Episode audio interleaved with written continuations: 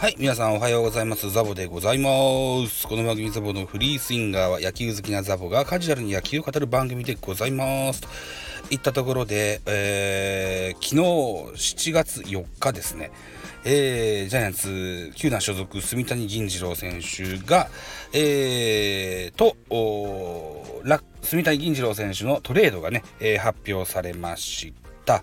えっ、と、あれですよね、えー、楽天との金銭トレードといった形になっておりますので、それ関連の記事をご紹介したいと思ってたんだけど、消えちゃったな。あれどこ行ったかなうーんと、ちょっとお待ちください。これだ。はい。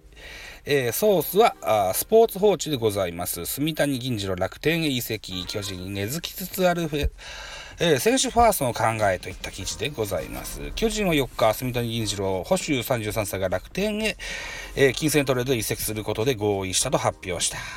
住谷はこの日、出場選手登録抹消となっていた。巨人にとって住谷は言うまでもなく貴重な戦力である。現在の一軍保守は、大城小林、岸田の3人が、えー、ファームにも支配下の保守は高卒2年目の山瀬とルーキーの萩原のみと。えー、保守事情を見ても決して余裕のあるわけではない。その中で住谷の意思を尊重する形で楽天へ送り出した。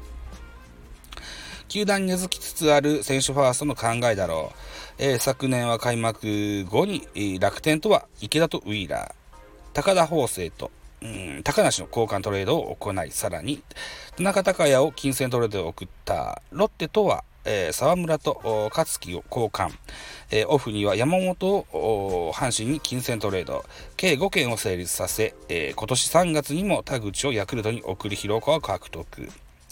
実績などを考慮しないケースも多い中背景にある原監督とフロントとの共通意識は選手を買い殺しにしないということだ原監督は常にプロ野球選手は限られた年数の個人事業主夢追い人であると話す選手にとって求められることは何よりの力になるといった記事がございました。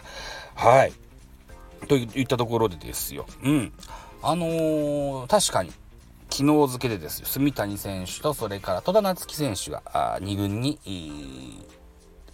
行くと、登録抹消となって、それから1軍に上がってきたのは誰だったっけな、今村選手と岸田選手でしたね。うん。はい。で、えー、っと、この、今回、住谷選手が楽天に行くということで、うん、楽天には住谷選手が西武に所属した時代のピッチャー、野手などなど多く所属してますよね。えー、涌井選手、岸選手、牧田選手、それから野手でいうと浅村選手、うん、この辺りがいますよね。うん、だから住谷選手にとってはえー、買って知ってる仲間たちが待ってくれてる楽天に行くのも、えー、一個いいだろうし、えー、巨人でいうと基本的には大城がスタメンのマスクをかぶるケースが多いです。ね。えー、住谷、小林、この辺りはサポートメンバーと言えるでしょう。うん。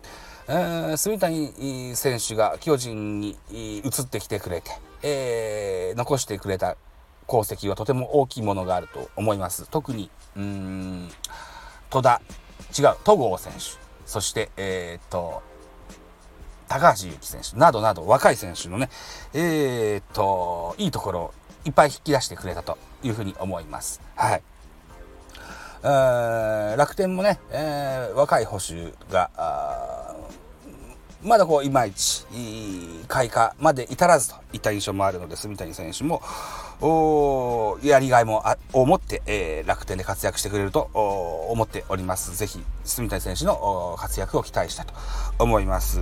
ちなみにね、えー、ジャイアンツ時代は住谷といった登録名でしたけれども楽天移籍を機にですねまた西武時代の、えー、登録名を銀次郎とするという発表もございましたよといった感じですね。うん。あとね、気になったのがですよ、えー、やっぱり相手方、楽天のですよ、石井 GM のことがとても気になったので、えー、石井かん石井 GM 就任後のですね、えー、っと、楽天巨人間での交換トレードの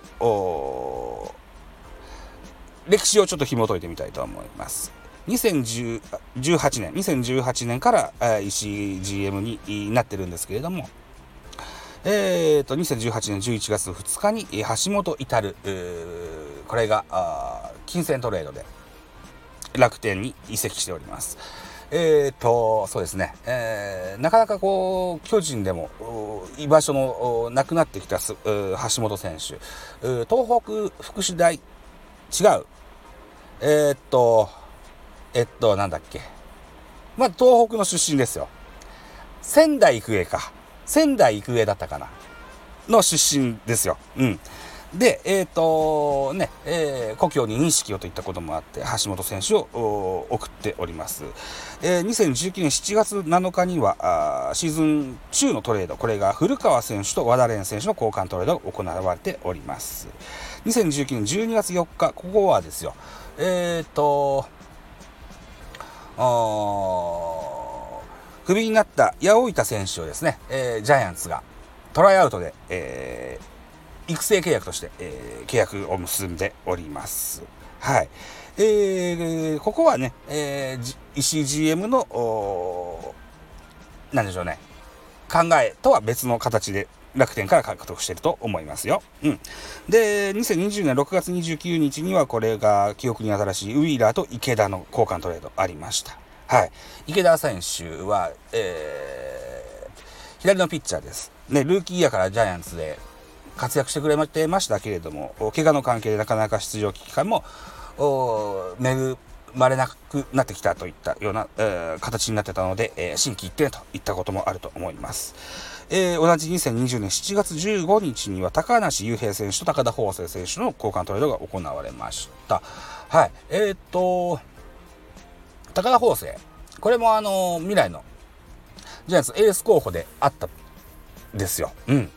えー、ドラフトの年は高校ビッグ4にも数えられそうになった選手。春先はビッグ4だったんですけど、後で優勝投手の今井達也にこう 取って代わられたような印象もありますけども、その才能は豊かでしてね、えー、松坂大輔2世なんていうふうに言われていた時期もありました。はい。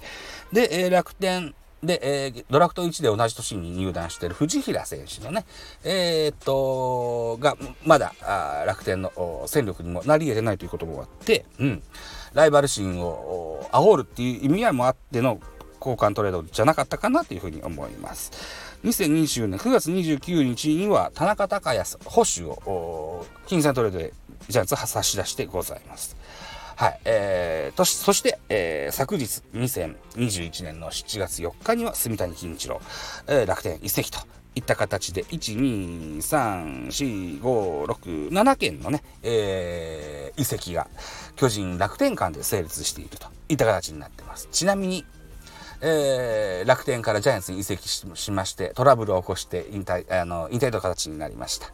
柿澤選手は、えー、石井か、石井 GM 就任前のお話でございますね。ルパンとしておなじみでしたね。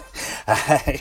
はい。といった小ネタも挟みつつですね、えー、本日のスタイフ、久しぶりの収録ですよね。ライブはえー、昨日、おとといとやったんですけど、収録久しぶりのやつ、えー、締めたいと思います。はい。さて、お時間でございます。私、ザボスタンド F の他に、ポッドキャスト番組、ベースボールカフェ、キャン中世、楽、えー、ラジオトークポッドキャスト番組、ミドル巨人くん、ノートザボの多分多分、アンカーを中心に各種ポッドキャストで配信中、D 弁など配信作作品多数ございます。フォロー、いいね、ギフトお願いいたします。また、えー、匿名でコメントできる Google フォームと質問箱をご用意してございます。ぜひお気軽にご利用ください。あとザボ、ハッシュタグザボとつけてツイートくださいますと、後でエゴサもしますので何卒よろしくお願いいたします。ベースボールカフェキャン中制、えー、7月3日、4日、5日と、3日連続でポッドキャストの収録しましてアップしてございます。はい。えー、新作ぜひお聞きいただけたらと思います。えー、7月3日分は楽天ファンのモッチーニさんおま、お招きして、えー、楽天と近況の話をさせております。はい。あと、そうですね、リーベン。